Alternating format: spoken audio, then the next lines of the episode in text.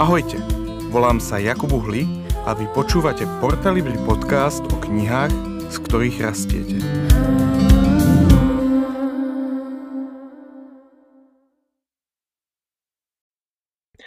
Vážení priatelia dobrých kníh, uh, opäť sa k vám prihováram ja, Jakub Uhlík. Ako sme vám avizovali už minulý týždeň, uh, dnes nás čaká špeciálna časť uh, s hosťom, hostčkou, autorkou dvoch kníh, ktoré z hodou okolností sme vydali my v našom vydavateľstve. Túto epizódu pre vás pripravili Jana a Marek tento rozhovor. Vopred e, sa chceme však ospravedlniť za kvalitu zvuku, pretože sa nenahrával e, tento rozhovor u nás v štúdiu, ale aj napriek tomu myslím, že e, tá, tento rozhovor môže byť hodnotný, aj keď nie audio a, a ani vizuálne, ale aspoň obsahovo. Vítajte pri počúvaní nášho podcastu. Dnes bude trochu špeciálny, pretože máme príležitosť porozprávať sa s autorkou dvoch úspešných románov, ktoré sme vydali. A to je Keď sa sfarbia javory a z 13. komnaty je výhľad na nebo. Zuzka Kasiabu. Vítaj. Ahojte. A vítaj aj Marek. Ahojte. Uh, môžeme začať. Tak uh, Zuzi, vítaj na Slovensku. No ďakujem veľmi pekne, ja sa veľmi, veľmi teším a že vás znova vidím, tak to je, to je to naozaj bolo... skoro zázrak až. To je po dlhom čase, kedy si tu bola naposledy? No, vyše rok a pol asi. No. no. Tak v decembri 2019 to bolo naposledy. Ide mináčku. Tak a čo, uh, ako si so svojou rodinou v Paríži prežívala ten lockdown a ten, tú pandémiu doteraz, že čo vám tá pandémia dala a čo vám vzala?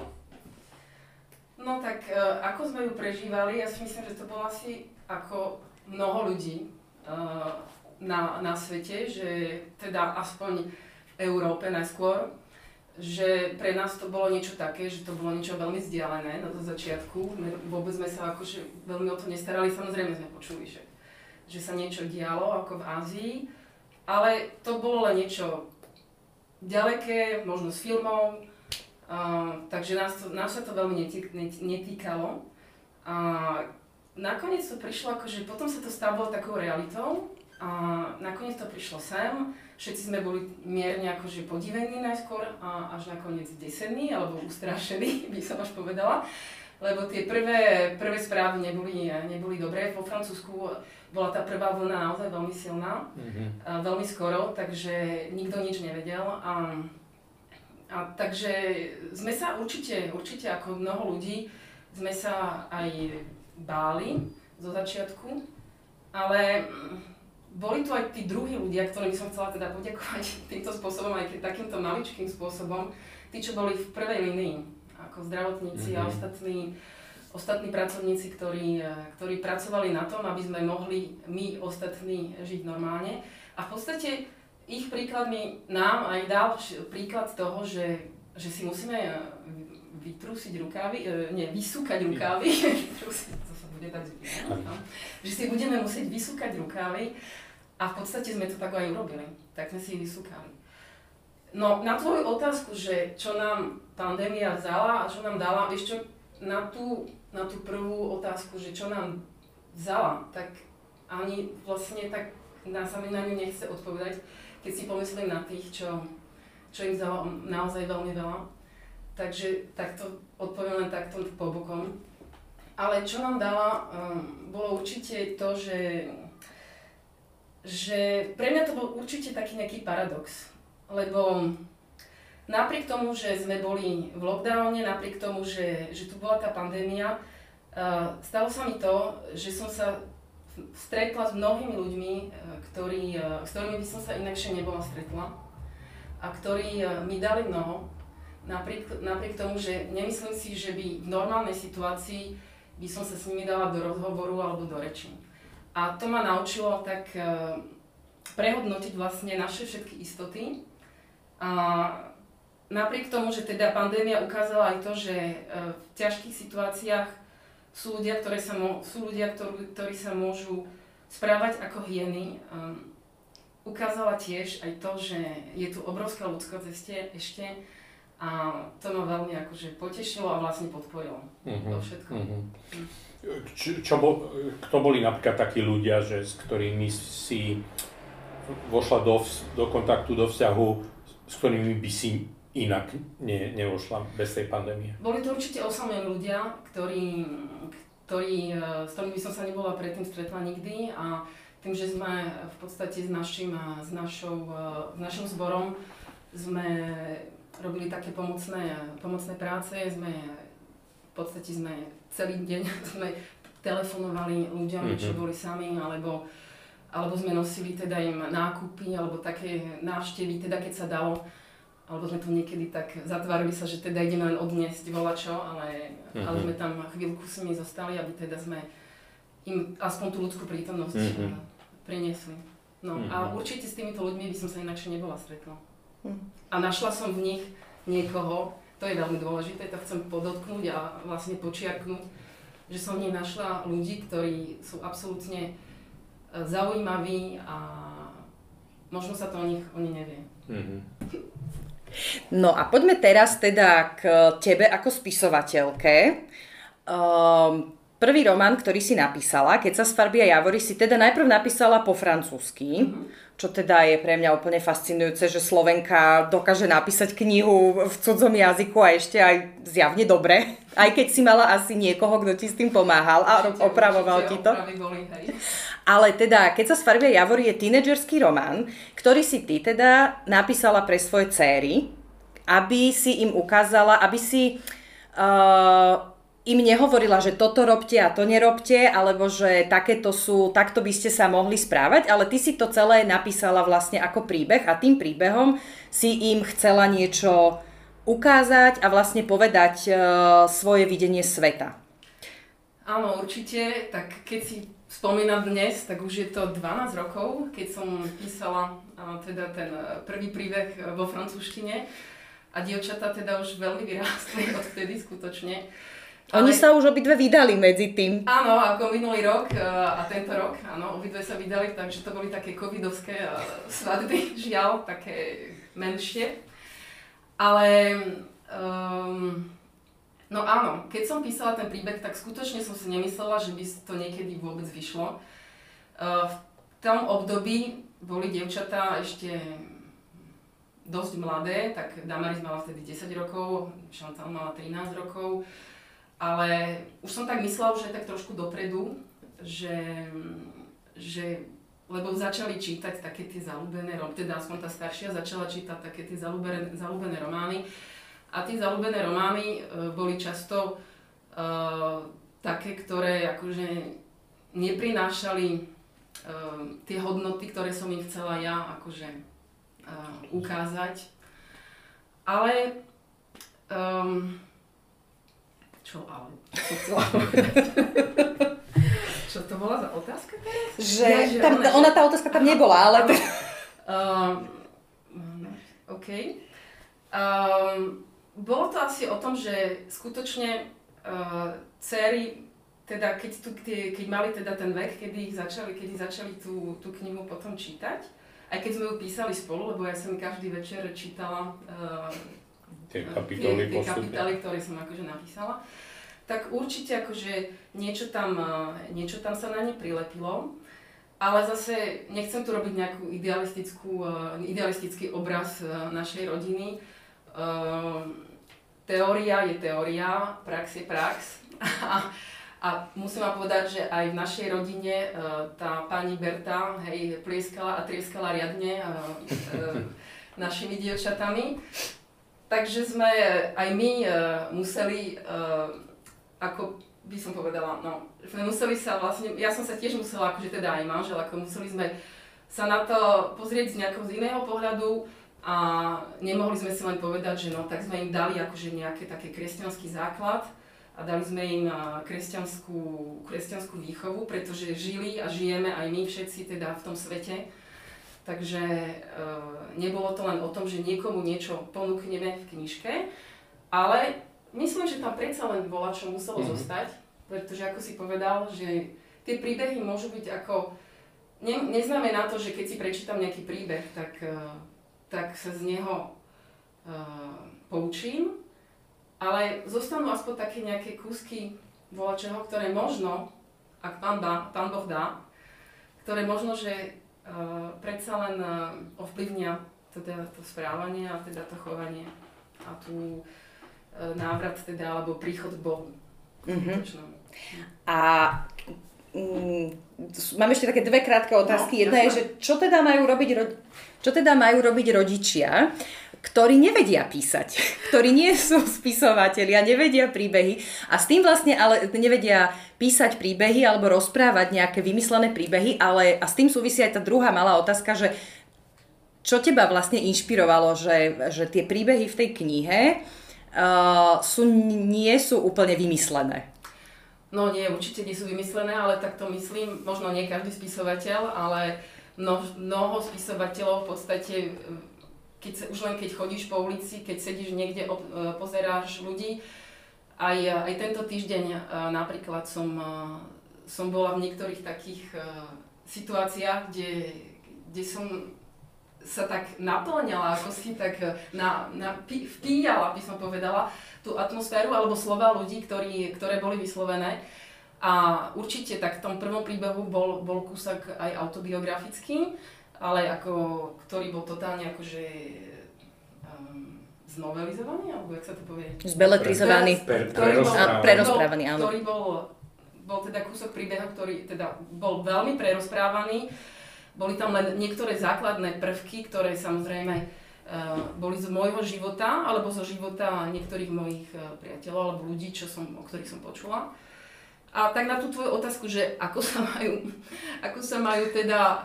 Čo majú robiť, čo majú tí, tí, tí rodičia, ktorí nepíšu, no tak eh, pre mňa v podstate možno to písanie bola aj taká nejaká terapia v istom, v istom, v istom zmysle. Ale tí, čo nepíšu, tak eh, ja si nemyslím, že môžem dávať nejaké rady komukoľvek, pretože my sme si tiež prešli fakt veselými príbehmi a keď hovorím veselými, tak to dávam v vodzovkách.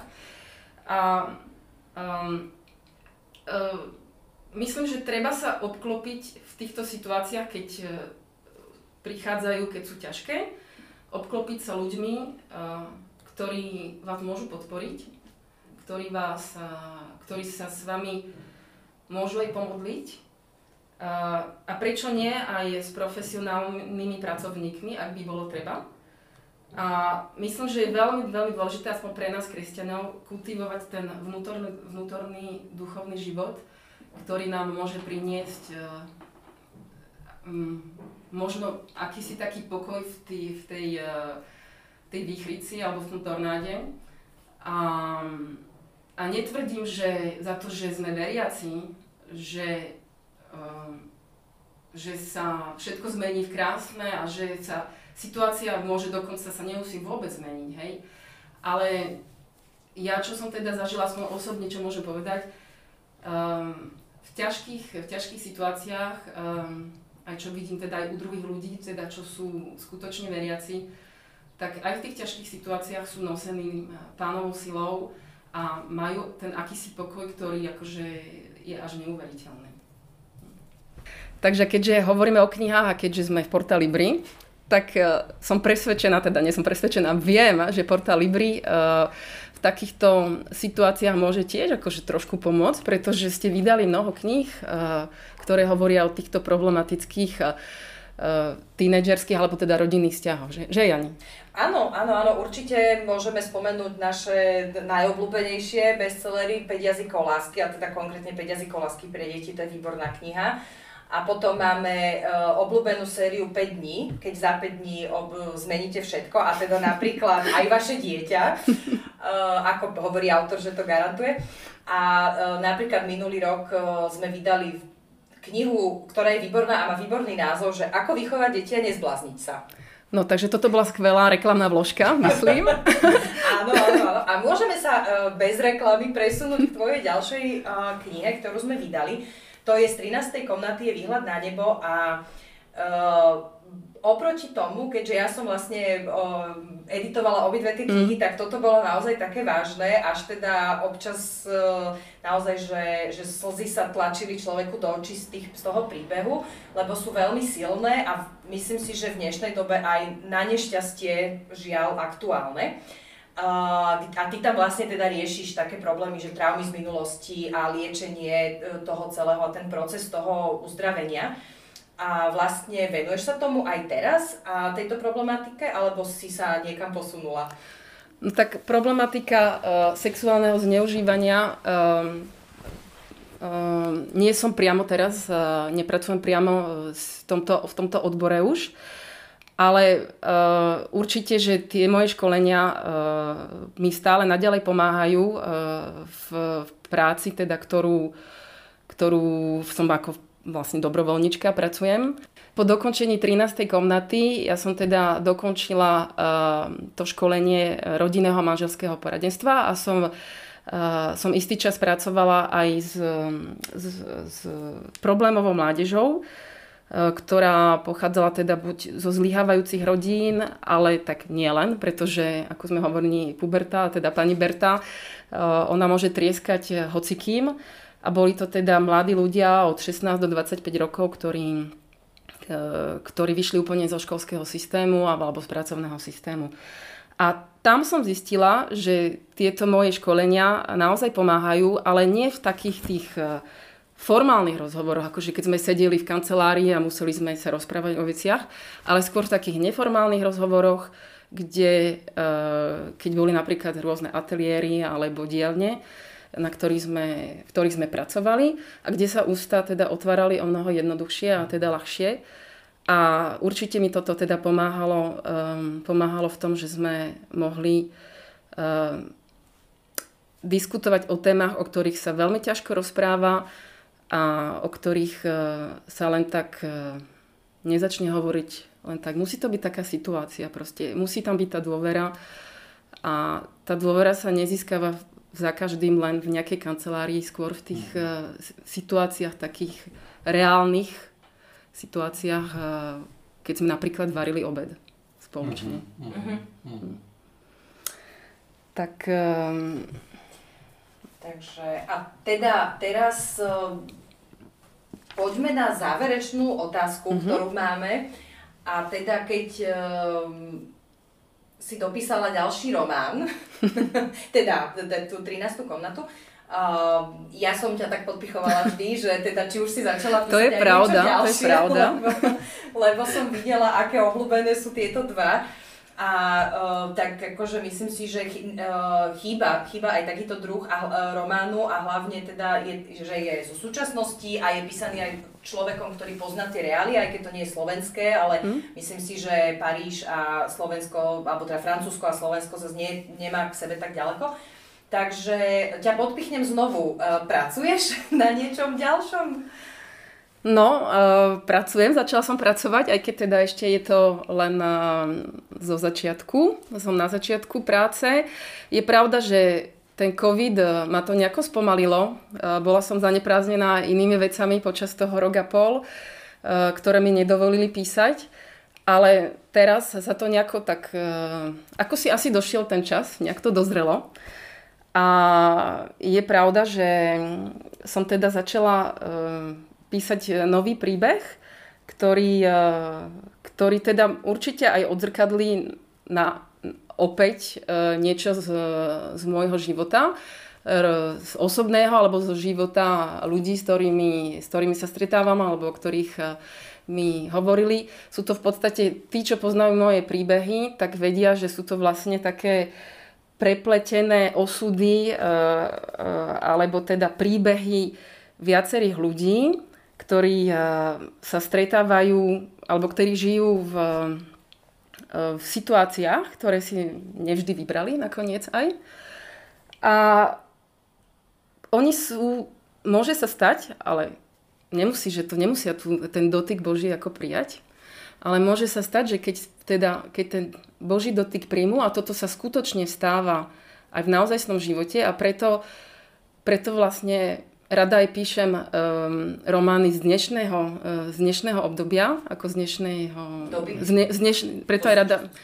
Preto, preto aj, dne, preto aj rada píšem teda romány zo súčasnosti, aby to nielen sa prihovorilo teda mladým ľuďom, alebo teda už aj možno um, teda starším, takej tá, tá, tá mládeži, ako tým mladým dospelým. Ale e, aj kvôli tomu, že takéto veci sa skutočne aj stávajú a že tá Božia prítomnosť e, je reálna a skutočná, aj keď teda ide o, len o román, ale v tých príbehoch sú aj poskúvávané e, skutočné, skutočné zážitky, ktoré sú samozrejme zmenené. Ale verím v to, že Pán Boh stále, stále na ľuďoch môže pracovať a um, v, príbeh, v tomto novom príbehu teda samozrejme uh, uh, ide tam tiež o hľadanie ľudskej lásky, ale aj o hľadanie Božej lásky a o v podstate o takých tých každodenných malých alebo väčších zázrakoch, ktoré, ktoré si môžeme všimnúť, za ktoré môžeme poďakovať, alebo nemusíme. A ktoré nie vždy vyzerajú tak, ako sme si vlastne my predstavili, ale sú reálne. Takže aj jedna, okrem teda z tých viacerých tém, jedna z tých tém je aj napríklad to, že môžeme ľutovať e, skutky z našej minulosti a byť nimi paralizovaní. A byť nimi paralizovaní k druhým ľuďom, k sebe samému alebo k Bohu. A v podstate um, ide o také akési o odpustenie, uh, ktoré, ktoré môže byť urobené len tým, ak príjmeme Božiu milosť a Božie milosrdenstvo. A ty myslím, Marek, ty vieš ten rozdiel robiť medzi Božou milosťou a Božím milosrdenstvom. Tak to je, hej, to je zaujímavé, e, že z nášho predchádzajúceho rozhovoru hmm vyplynulo, že vo francúzštine, a myslím, že je to vo viacerých jazykoch, že vlastne chýba toto rozlíšenie. Jemné medzi milosrdenstvom a milosťou.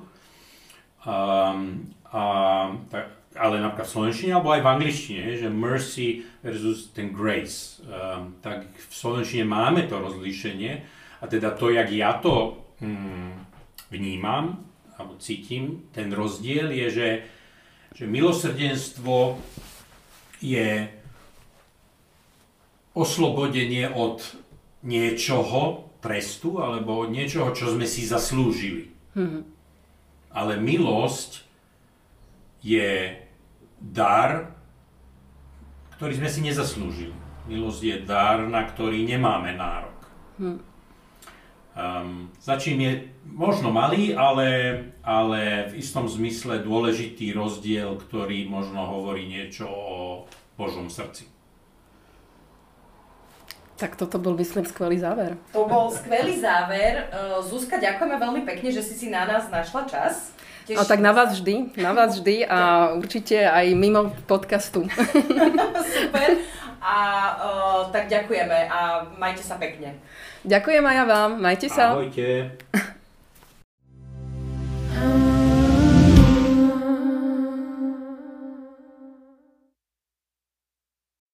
Tak to bolo pre dnešnú epizódu všetko. Knižky e, Zuzky Kasiebe nájdete na porta.sk, ak by ste mali záujem si ich kúpiť. A najbližšie sa teda počujeme opäť o týždeň e, z tradičnom rozhovore s Janou.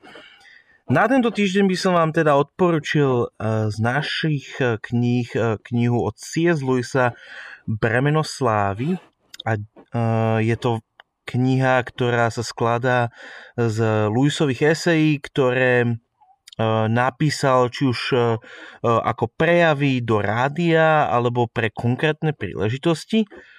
Tieto eseje um, sú častokrát staré 70 až 80 rokov.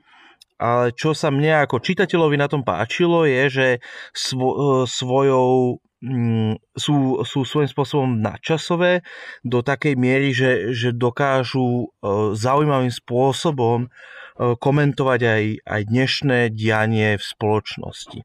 Takže C.S. Lewis bere meno slávy, nájdete okrem iného aj na www.sk, keď si ho vyhľadáte.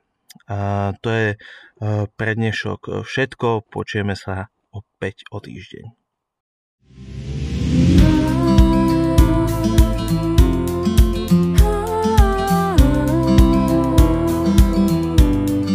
Ďakujeme, že ste si nás vypočuli. Ak chcete zistiť viac o portáli BRI, nájdete nás na www.porta.sk.